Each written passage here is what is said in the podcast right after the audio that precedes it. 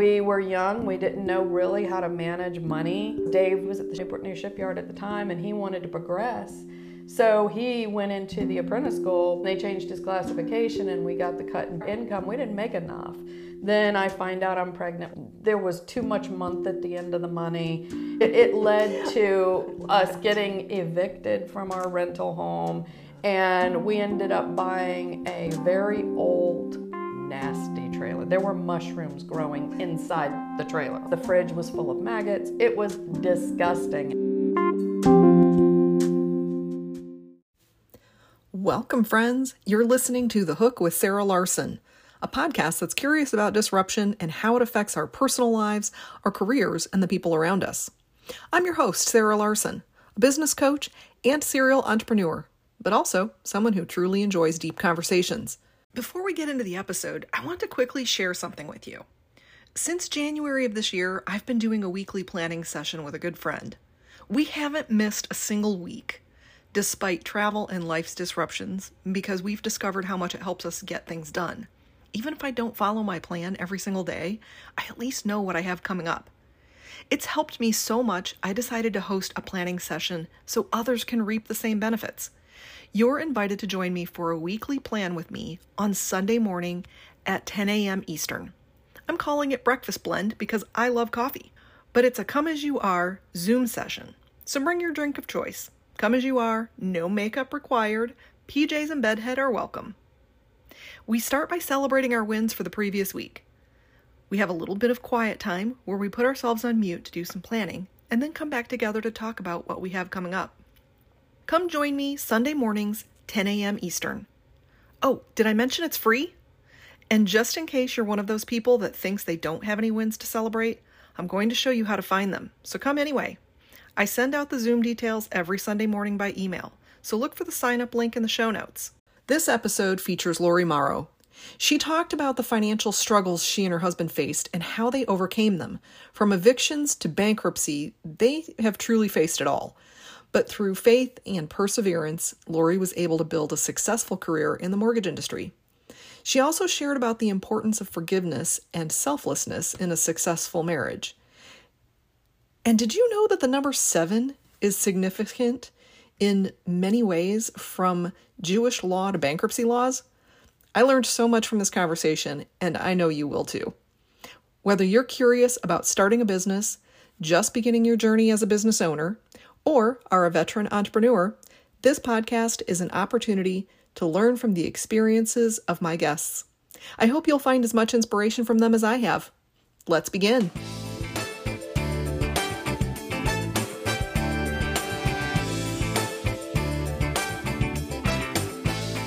Welcome, friends, to The Hook with Sarah Larsen. I am your host, Sarah Larsen, and I'm really excited about today's guest, Lori Marrow with M&M Mortgage Team is here to talk about her, her story and her mortgage company.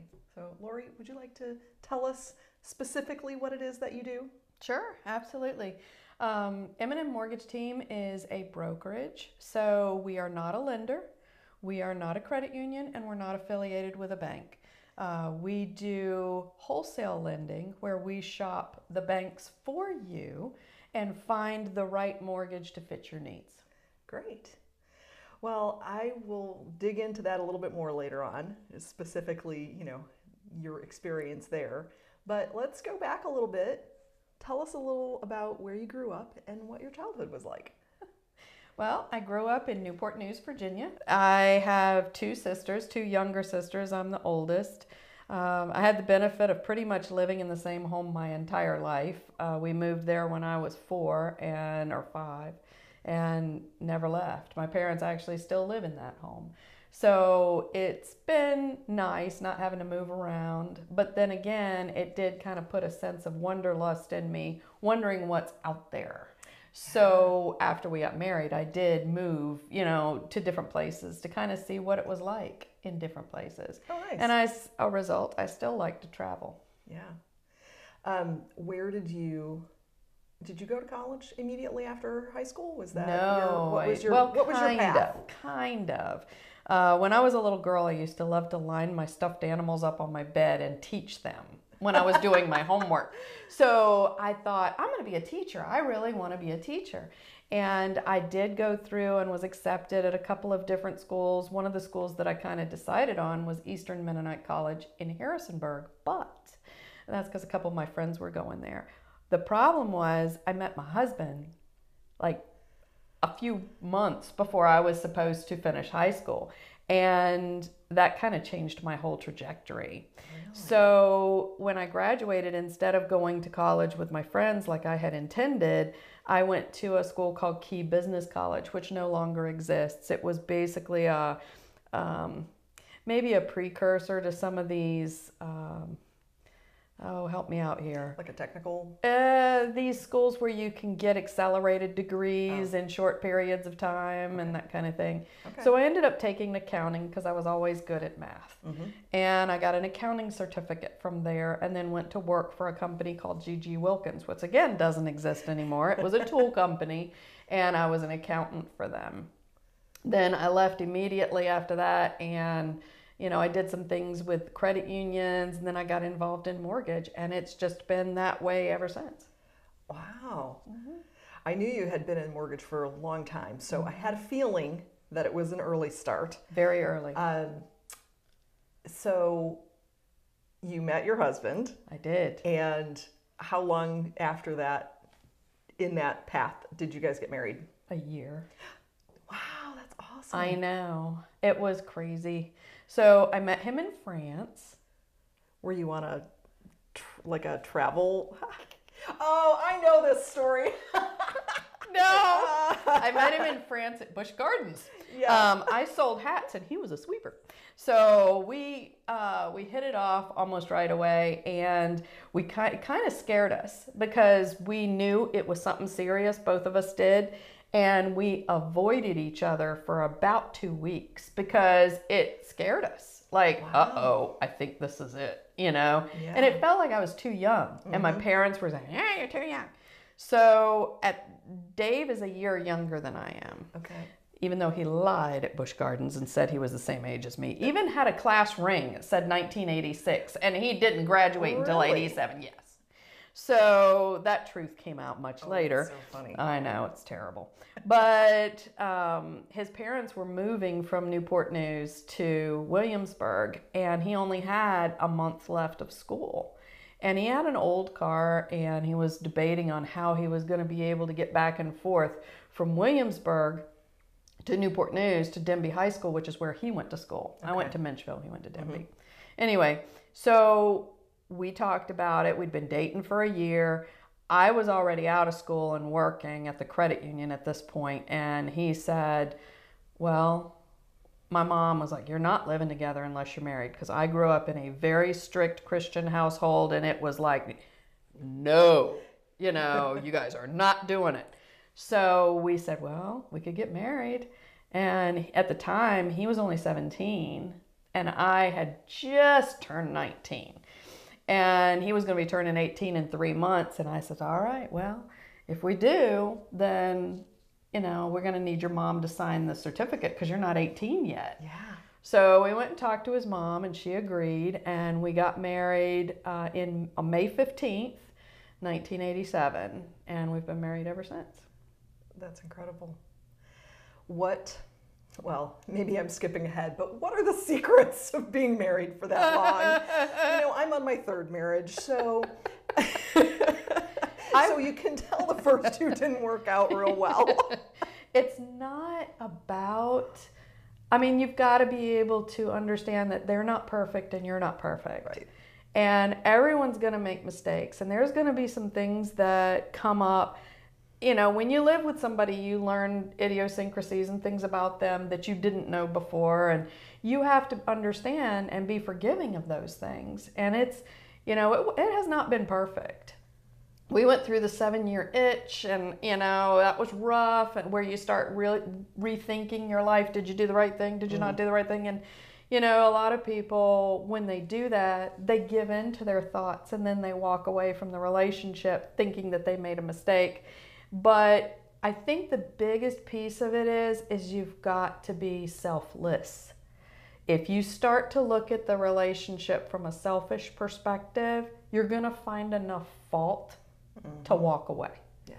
And if you really truly love the person and it's something that there was a reason you married them in the first place, you know, and and as long as that reason was true and good and, you know, it's the path that you were supposed to follow, it's just giving grace when you make mistakes for each other. Yeah. You know, it's a two-way street.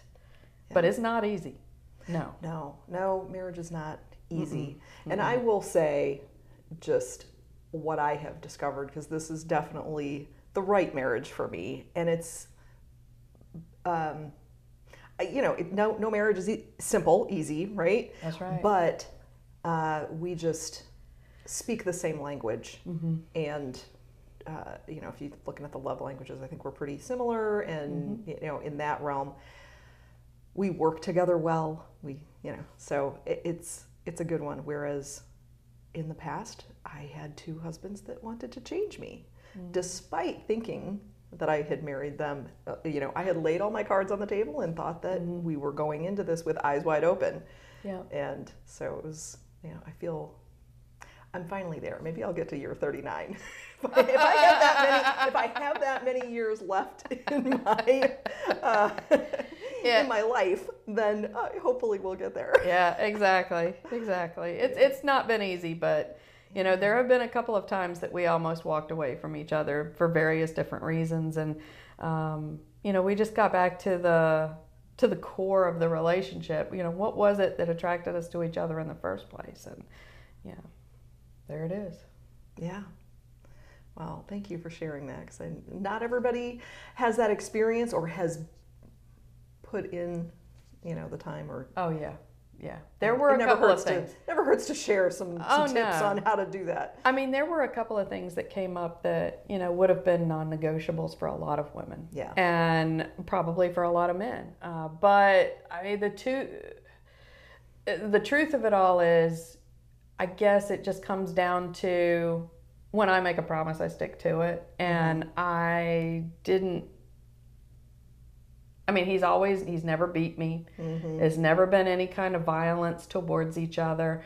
Uh, maybe some verbal violence every now and again when we get aggravated with each other. But other than that, no, there's never really been any risk of harm to each other. It's been things that, you know, I mean, we've had issues with infidelity.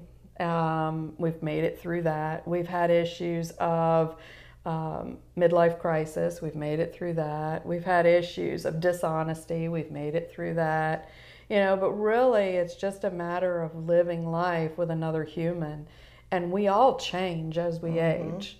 And we got together so young. I mean, really, we went through the whole bit of maturing into adulthood together. Right. and it, it's just there's a there's a deep connection there as a result of walking down these paths. We've gone through financial turmoil together. We've gone through homelessness together.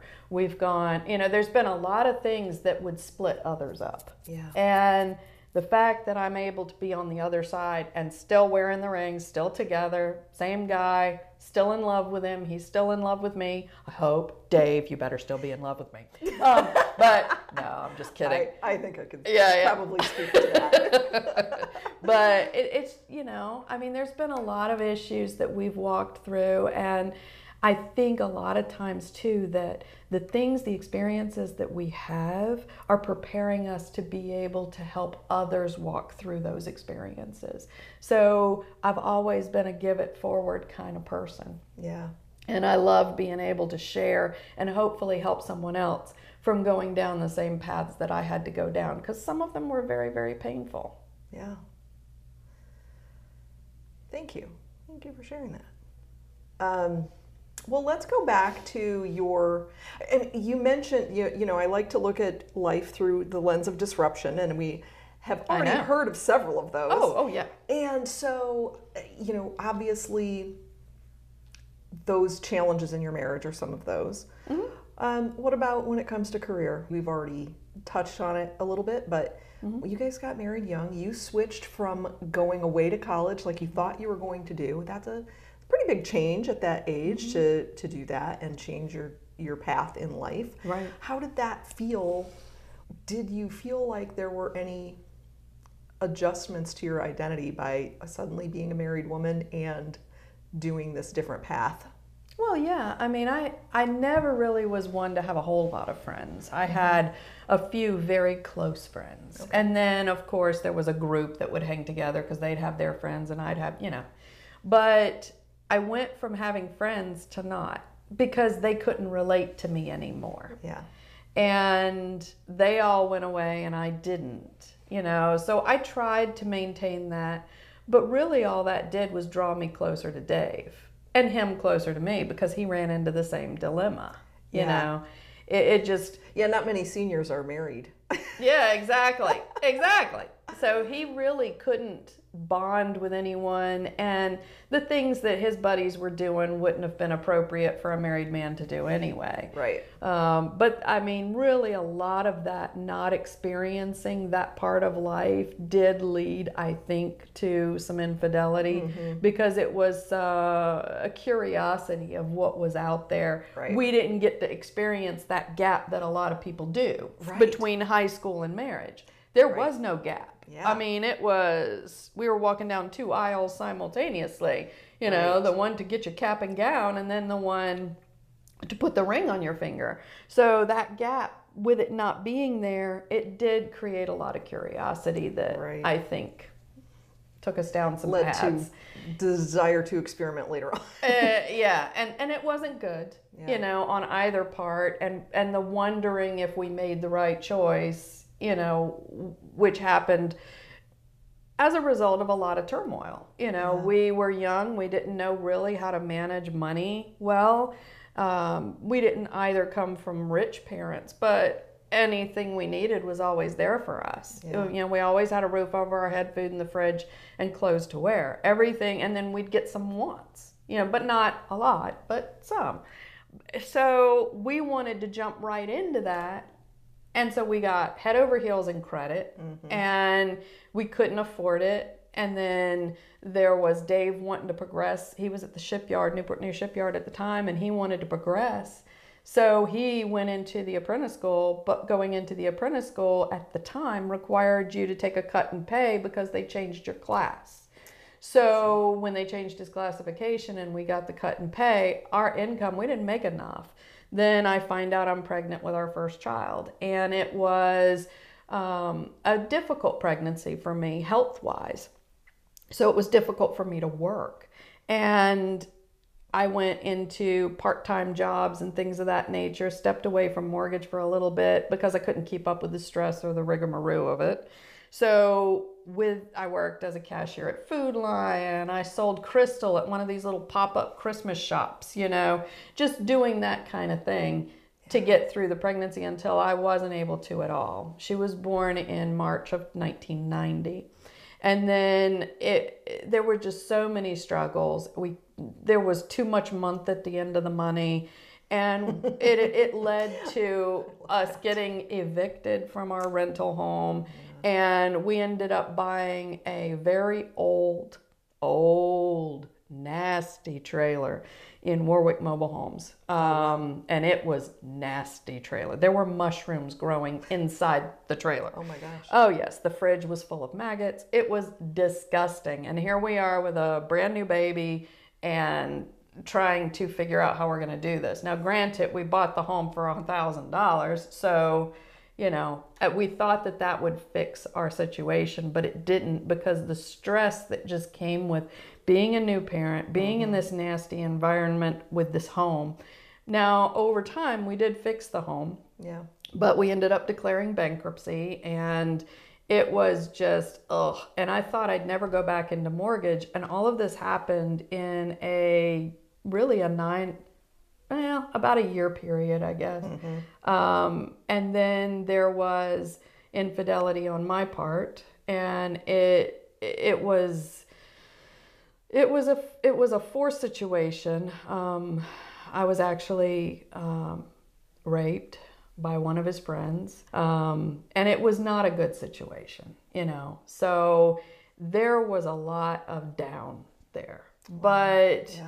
You know, through it all, we made it back out of that hole. And I received a phone call from a mortgage company, which put me back into the mortgage world again. And I stayed there until I found out I was pregnant with my son, my second child. Now, this was in 1996, so fast forward six years. Uh, but again, history kind of repeated itself again in six Really? years. Uh, David's father died. He fell into a depression. He ended up laying out of work a lot. And then he ended up losing his job at the shipyard. We were renting a home again because we hadn't bought one yet. But honestly, at this point, neither one of us was 30, you know? Yeah. So we, um, again, I stepped away from mortgage for a period of time because daycare for two kids was just way too expensive. James was born in May of 1996. And when that happened, I drove a school bus. that was actually kind of funny because I'm really short, people. I'm only five foot, okay? um, wait, five foot and a half. I want my half. So you see this little person crawling up onto the school bus, and I ended up driving for Enterprise Academy in Newport News. Enterprise Academy is a school where people, uh, kids that can't, they got kicked out of the regular school system for behavior issues and things of that nature. So, um, yeah. So I, I drove that bus and I had a whole bunch of middle school and high school kids on the Rabble bus. rousers. Oh my gosh, yes. And it was a long route. It ran the whole length of Newport News. So it was it took almost an hour and a half to do the entire oh run. And so you've got some of these guys on the bus that long and it yeah. So I was doing that and delivering papers in the middle of the night for the Daily Press just to get enough money to keep things going, trying to keep us alive, you know. But then uh, Dave was helping with delivering the papers. He also started driving a school bus. Then he switched to a dump truck and he's like, just trying to get out of this funk, you know, because his dad died in May of 96 as well. Okay. And for a young man to lose his father that early, that was very, very, very hard Yeah. because he didn't have anybody that, even though my dad was alive, still is, it wasn't his dad. And it was just a really hard thing for him. So we, uh, he went to a job fair in Hampton, and it was for Tampa Bay Shipbuilding, and he took the job at Tampa Bay Shipbuilding. But I was needing to finish out the school year here because a whole year had passed. We were in May of '97 at this point, and JC was a year old, my son. So Tiffany was in school. We wanted her to finish the school year, and plus, as a bus driver, I wanted to finish the year That out. makes sense. Yeah. Um, he left in, it was Easter Sunday, he left. So we, uh, I don't remember what, when Easter was that year, was either into March, early April, whatever. So he goes down there with a Firebird, which is what he had, and he was sleeping in his car and in the parking lot of the shipyard and working during the day in Tampa Bay, Florida. wow. Yeah, that was not cool. Um, but he did it for almost a month. I was trying to hold the fort down at home. I was really missing him, and he was really missing me. And this is before cell phones, so there was not really a way that I could text him, call him. You know, I had to wait for him to go to a payphone and call me. And eh, about four weeks in, he said, I can't do this anymore. I can't. And I said, Yeah, but what do you have here? What are your options? And he really didn't have any. So he said, Well, I'm going to come home and visit. So he drove home, visited uh, with us for a weekend, and then he went back. But when he went back, all of his tools were gone, everything was gone. They gave him his job back, but he had to start all over acquiring stuff. Oh and my gosh. yeah, it was it was pretty. It was kind of that was a rough period. Yeah. I mean, during that year, uh, '97, we did end up going down and lived in a hotel with the kids for almost a month and a half. I really didn't know what I was gonna do. Um, I had a part time job at the Disney store at Coliseum Mall when it was here. And I went to Disney there. Uh, we were living in Lakeland, which is between Orlando and Tampa on I 4. And we picked the middle because, you know, it's between the two. Yeah. And I never heard back from Disney. And I'm going, oh my gosh, why can't I get a job with Disney? I'm already working for them. I don't understand. So we pawned our wedding rings, we pawned everything just to be able to feed the kids. It was living in hotels is not fun, but when you have two children, young children, it's really not fun. Yeah. Uh, we didn't have any help from the parents financially because neither one really could. And I went downstairs, I was avoiding the front desk. It was like the last week for us. And and I had no money left. We had nothing else to pawn and I went down there. It was an Indian run hotel. And I went down and wanted to talk to them. And I approached the desk. I remember I could hear my heart beating in my ears. I was so scared. Yeah. You know, I, I didn't know what our option was going to be. And all of our belongings was in a, uh, a truck in the parking lot that we had rented. And we were paying crazy money for this truck. And I walked up to the desk and the lady came to the desk and she said, Yes, um, Mrs. Marrow, how can I help you? And I said, Well, I said, I know our rent is due for another week. I said, But I don't have it. Is there anything I can do? And she said, No, you don't have any rent due this week. Somebody paid it for you. Still to what? this day, I do not know who that know. was. Wow. And then I get back up to, I, I, was shocked. I said, Are you sure it was our room? And she said, Oh, most definitely. And I said, Well, who was it? She said, I don't know. And I said, Okay. So I went back upstairs to the room, and as soon as I get there, the phone rings, and it was Disney World. And they called wow. and they said, We have a very special job for you. We want you to be the voice of Walt Disney. And I said, What? We want you to work for Vista United Telecommunications. And I said, No way. Yeah, way. Can you be at work tomorrow? And I'm like, I'll figure it out, you know? So we had the kids, and I'm trying to figure out what I'm going to do with the kids. You know, how am I going to work this out? Well, she said, Well, maybe it won't be a big deal because you don't need to come to work until seven o'clock at night. Dave will be home. Yeah, that'll work. Yeah. So I went in, we did the voice lessons. I got to record some different messages, you know, thank you for calling Walt Disney World, the most amazing place on earth, you know, all this stuff. and and and then you sit there and you answer the phones, you know, when people call Walt Disney World, the main number. Yeah. So it was really a telephone operator job, to be quite honest with you. But sure, it was but still the way they pump it up and make it sound super awesome. You're the voice of Disney. I know exactly. You're the first person people hear. You know, so you got to have magic in your voice. You've got to have a smile in your voice. Um, but I did do a lot of training while I was working there, and I only did that job for about nine months. And then HR called, casting called and said, they call it casting. Oh, they called and they said, All right, the job we really hired you for is open now. And I went, What? Excuse me? And she says, Yeah, you're going to Vista Credit Union. You're going to be in the mortgage department.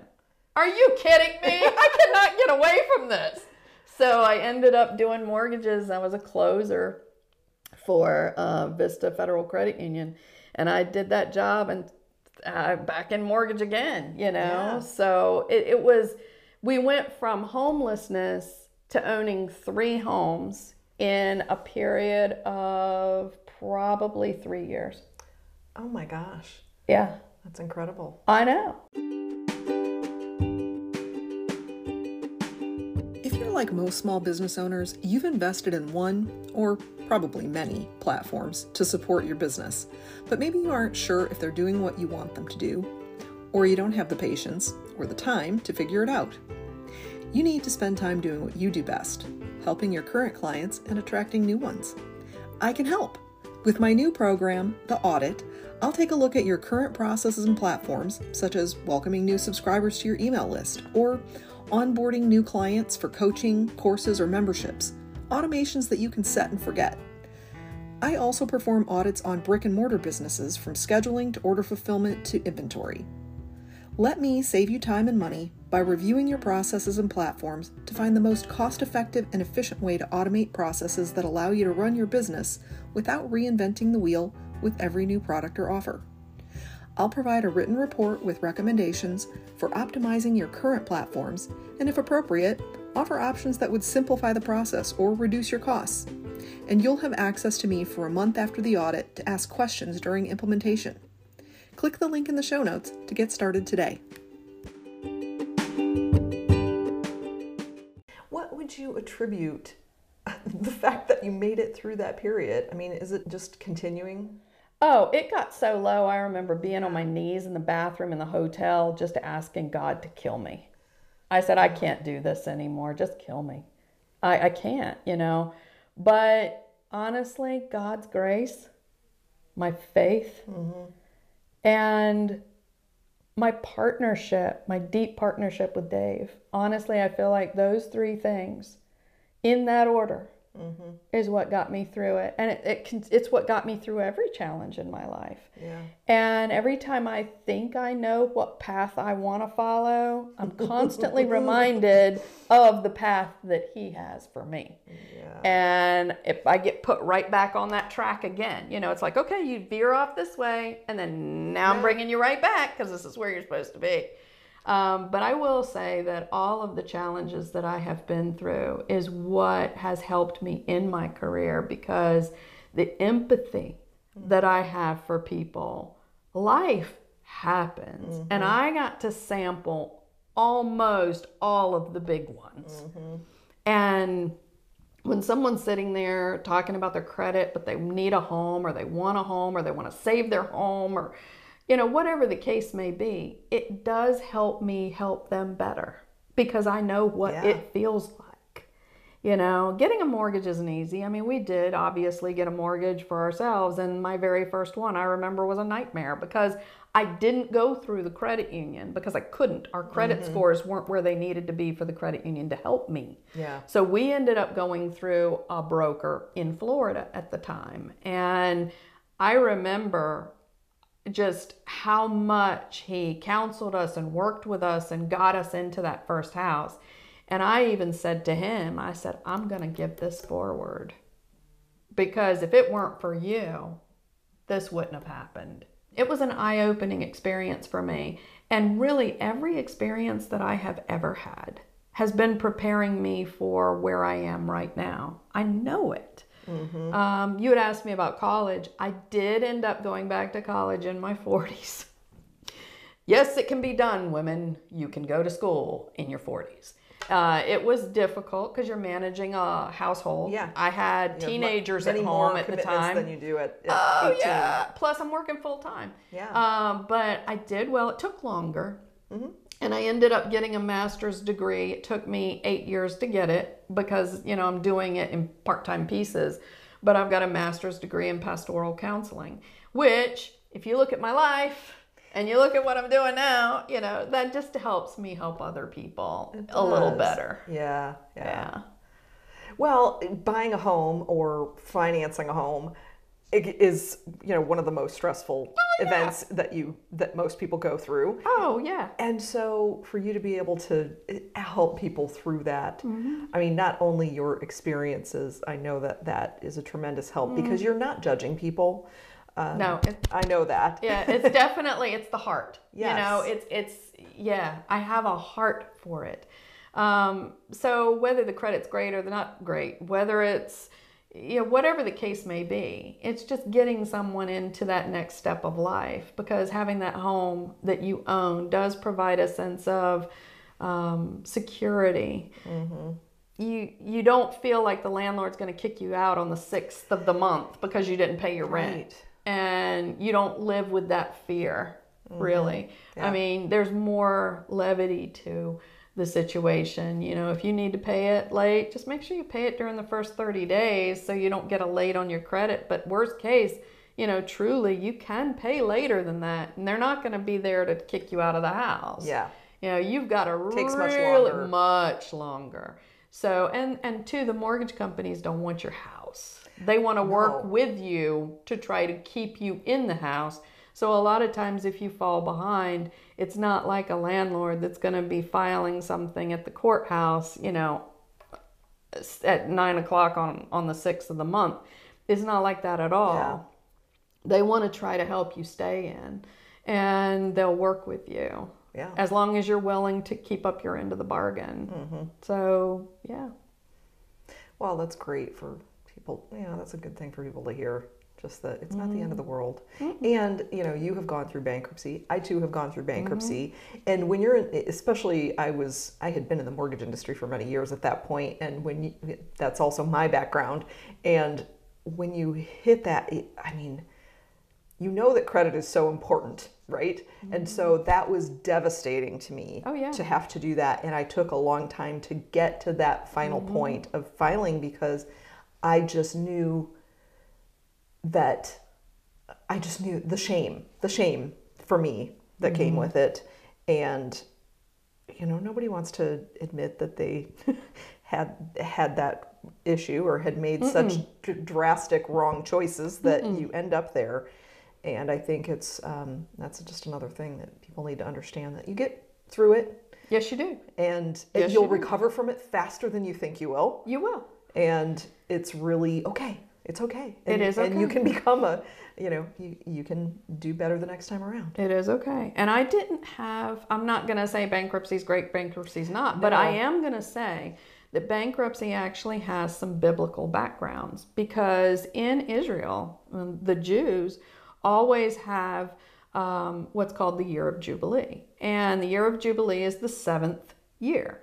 Uh, there's a lot of similarities if you learn or study about that to the bankruptcy laws, which is kind of interesting. the Yes. seven year thing already has me Yeah, uh, seven years. So up. any debt that you owe, the way it was understood in Jewish law was any debt that you owed had to be paid within the first six years. Because the seventh year, if you hadn't finished paying it, your debts were forgiven. With bankruptcy law, um, or the way the bankruptcies are written in and the way we look at it from a mortgage perspective is when it's on your credit you know after the bankruptcy has been on your credit report for seven years from the date of discharge it used to be that it was eligible to be removed from your credit report so that it wasn't there anymore. Now they've bumped that to 10 years but unless it's a 13 that's a little different. You know there's a whole lot of weirdness. Yeah, there's differences. but there's still the similarity on that. With bankruptcy too is that you cannot file another bankruptcy in most cases for seven years. So uh, it's like that seven just keeps repeating. Yeah. and then if you go back to to um, uh, the old testament the number seven is the number of completion because Jesus took seven days, or God took seven days to make the earth. Right. And it was on the seventh year, the seventh day, that he rested. So that number seven's pretty awesome, you know, if you go down Yeah. that. But that's just a little side note. little rabbit hole for Little us Little rabbit hole. number seven. that. number seven Yeah. so, and yeah, even on like these gambling machines, you know, the number seven, you know, it's like seven's, seven is a good thing. seven's a good number mm-hmm. what advice what other kinds of advice would you have for people when it comes to financing a home be completely honest, brutally honest with Mm-hmm. your loan officer. Um, give them more information than they need, especially if they're a broker, uh, like myself. Uh, because if you are telling them the whole story, you're not going to get any surprises later. yeah The problem comes in where the borrower tries to do my job for me. Mm-hmm. And they say, oh, well, they don't need to know about that. yeah And then we get down the road, we're a week from closing, and poof, it comes out somewhere, whether it's title search or some of the background checks that are happening for the borrower. And then we have to go down a hole and it delays closing, and everybody gets upset and blah, blah, blah. The best thing is to just tell me everything up front and let me pick and choose what I need to work with and what I don't. That's really the biggest thing because the more you tell me, the better I can help you. Yeah. Well, that makes a lot of sense. Um, you're the one who's putting it together to present to the underwriter, and you have how many years of experience in the mortgage industry? Oh my gosh. 35? 1987 was when I got in the first time. Yeah. So the year I got married. So I've been doing this since I was a teenager, people. Uh, and a lot of things have changed over the years because that's the other thing that a lot I'll hear borrowers say is they'll go, Well, the last time I bought a house, I'm like, honey, this changes annually. You can't, unless you stay in the business, you are not going to be up to speed on all of the changes. So don't assume you know how to do it just because you've done it before. Unless you're doing it regularly, definitely rely on a professional. Yes, absolutely. I mean, I've been out for 12 ish years or more. That's an eternity. that's an eternity. I mean, I got out at you know not too long after the big uh, implosion of 2008. Um, around 2012, I guess, is when I actually exited the industry. But there were so many changes that happened during that time. And when I talk to friends that are still in the industry and I ask questions, I'm always stupefied. Yeah. by, It's like, you "I've can do that?" I've never heard of that. and, I "Oh, know. you can do that. Yeah. I know. And I learn every day. Every day I'm getting something new that I hadn't had before. We've got a new act going into play um, in um, May 1st, which is going to change how loans are priced. And it is going to reduce the pricing adjustments on people with lower credit, but it's going to slightly increase the pricing adjustments for people with good credit. So, of course, the people with good To credit are going, no. oh. Yeah. Oh. Yeah. So people are going, ah, how come I've got good credit and I've got to pay more, but the people that have yucky credit have to pay less? What the heck, you know? But it's the loan level price adjusters have been on pricing models with Fannie and Freddie forever. Mm-hmm. And you just don't see it. All you see is the final rate. You know, my rate is, but you don't know how they arrived at your rate. You do know that credit scores can impact the rate, loan to value can impact the rate, Right. property type can, property usage, all those things can impact the rate. But what it does is it takes the base rate and it adds these loan level price adjusters to it. And it's for things like what's what what are you borrowing the amount versus the value and That's your loan to value. that's yes, your, exactly. loan to value. So- Trying not to throw out acronyms for people Oh that yeah, are sorry. in the it's um, my other language. Yes, Um, exactly. uh, but yeah, it, it's these all impact the rate, and they always have, and people have always heard that, but they just didn't understand how that happened. So the formula is everybody starts with the same base rate, Mm-hmm. and then there are tiered adjustments. For those different categories credit score, property type, property usage, you know, value versus loan amount, mm-hmm. all that. So they add or, or subtract different things and then they come up with your final rate, which is why you can't really call somebody and go, What's your rate today? Because rates are custom fit for each situation. Right. So you can call, but that may not be the rate you get. So it's kind of pointless to do a rate call. yeah. Um, another reason you want a broker because we do that for you. But the the problem is uh, that they're changing the tiers. So they haven't changed the tiers in decades. Yeah. And so they're going in and they're adjusting them. It's still the person with low credit is still going to pay more for their home than the person with great credit. It's It all just boils that down to risk. it, it is. It's all about the risk of the loan. Um, so don't think that and the news is making it seem like the person with good credit's going to pay more than the person with bad credit. No, that is not true. Yeah. The end number is still going to be better mm-hmm. than it was, you know, for the person with the the higher risk. Sure. It's still going to be. It's just they're pl- they're painting a scary picture about it. So don't let that stop you, you know, from moving forward. And just as a side note, um, you mentioned Fannie and Freddie earlier, and Mm-hmm. for those that are not familiar with what Fannie and Freddie are, could you give a brief Sure. explanation? Yeah, uh, Fannie and Freddie are two of the major conglomerate houses where the mortgages are stored. So all mortgages, for the most part, are going to, unless they're privately held, are going to be stored at Fannie Mae, Freddie Mac, Ginnie Mae. Those are three main companies, warehouses, if you will, that are quasi government agencies, but yet um, they do operate independently and the they store all of those mortgages. Um, that's why mortgages, in essence, drive the economy for the United States. So we really need to keep that healthy. And when Yeah. it's not healthy, we notice it in every aspect of our economy. So interesting. Oh yeah, I could go on for hours just on that subject. I know it's such a it's such an interesting subject. Um, well, for some, others may not. oh yeah, people, if you don't do Your, money, eye- your eyes like, glaze over. yeah, it's like, come on, talk about something else. right, right. um, let's see, where can we dig in a little deeper? Um, I think we really touched on just this idea of how you've, you know, powered through some real difficult times Oh, yeah. Mm-hmm. in your life. And where do you see yourself going? Like, what does the future look like for M&M Mortgage Team?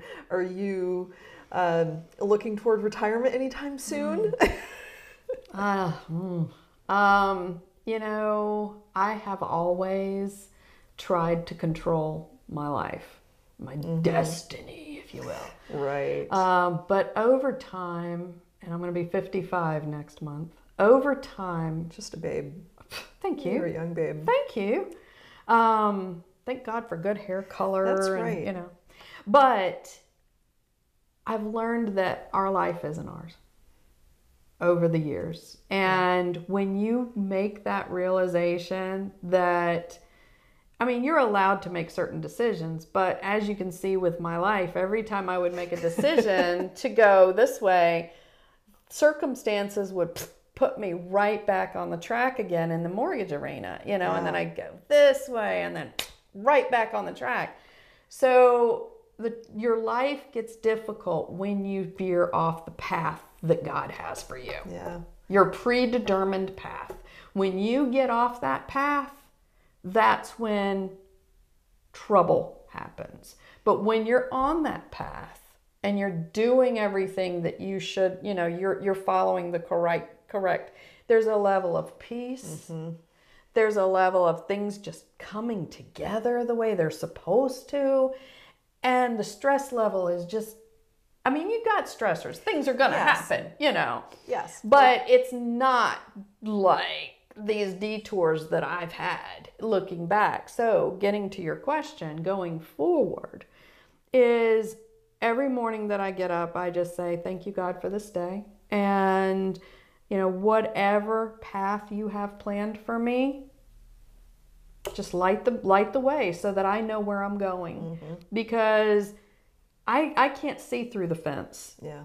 I can't see through what's coming. Well, And I can make plans, but more times than not, the plans that I make end up getting detoured and I end up going down a different road anyway. And it ends up being better than I could have possibly planned for myself. So I just I, I keep it open and I move down the path. Am I mm-hmm. gonna retire? If there's something that comes up, a situation that comes up, yeah, maybe. But the reason I started the company is because I want to be able to give my kids something. My kids are tomorrow's mm-hmm. investments, which is the legal name of my company. It's not me and Dave. yeah. I want them to keep it going. So they're both involved with the company now and and in different aspects and I want I want them to keep it going. If they don't want it, that's fine. But right now both of them are interested in it and great. So Awesome. will I ever retire? Probably not. Not fully. But will I pull back and maybe mm-hmm. start doing something else? Yeah, maybe. Yeah. But only God see knows that plan. We'll see what happens Yeah. as the days unfold. That's the exciting thing is like Christmas. You don't know what's in the box. You know, Yeah. so every day something awesome could happen. But, you know, I just thank God that he has walked with me every single day of my life. And he's gotten because no matter what tragedy I had, he was there. He was there when I couldn't even go, eh, when I had to walk it alone. He was there. So I was never really alone. So I give him full credit for everything that has happened. I give him credit for the business. Um, I, I, I try not to worry when numbers look scary. You know, uh, right now they're kind of scary. Uh, this year, uh, the business has been really down. We haven't done as many loans as we need to do. And, you know, I, I but I, this morning I prayed and said, God help. You know what I need, you know when I need it, and I know that it's going to happen. Right. So I'm not going to sit here and worry about having to give people pink slips and everything else because I know that if it's time for them to go, you're going to handle it. I'm not going to have to do it. If they're supposed to stay, the business is going to be there to take care of their their paychecks. Yeah. So that's that's kind of just I guess age. You mm-hmm. know, when I was younger, I, I would stress more. wisdom. Yeah. I would stress You know more. it'll all work out. Well, it has worked out so many times in the past. Right. I mean, look at the whole situation with the homeless thing in the hotel. Somebody paid it. Who paid it? I don't know. Yeah. God impressed on someone that this was a need and it needed to happen, and He made it happen somehow Yeah. because it got paid. I didn't have to pay it. Was it the Indian family that owned the hotel? I don't know. Did somebody call in? I don't know. And then, funny enough, Disney called that same day and solved a problem. But it was that Right. morning that I was on my knees in front of the toilet begging to die. So I had hit my low point, and then here come the miracles, you know? Yeah. So my life has been full of miracles and grace. And, you know, I'm just a living testimony to that. And I'm sure that there's going to be more. And I'm just going to keep walking this path and keep giving it forward and giving all the glory to God because it's not me. I didn't do it. I've walked the life, I've survived this life thus far. And you know, I've I've got a lot to show for it. And it's not me. I didn't do I didn't do it. you know, I had nothing to do with it other than it was my feet walking Yeah. it. But I wasn't walking it alone. Mm. That's beautiful. Thanks. Okay. Where, if anybody is interested and would love to have their mortgage done by M&M Mortgage Team, um, what states are you licensed in and where can people find you on the internet? Absolutely. So we are licensed in Virginia, North Carolina, Florida, Texas, and Michigan. You can find us at m&mhomeloans.com or you can find us on Facebook. Yeah, I'll put all of that into the show notes. There People you can go. find you. You'll have notes. Yes, exactly. Well, thank you so much for being so open with your story. I think it's really going to help a lot of people that hear it and know that they're not alone. Good. Yeah, because you're never alone. Yeah. You're never alone. And there's never something that's too tough for you to walk through. So Thank you so much. You're welcome. Thanks for being here. Absolutely. Well, thanks for having me.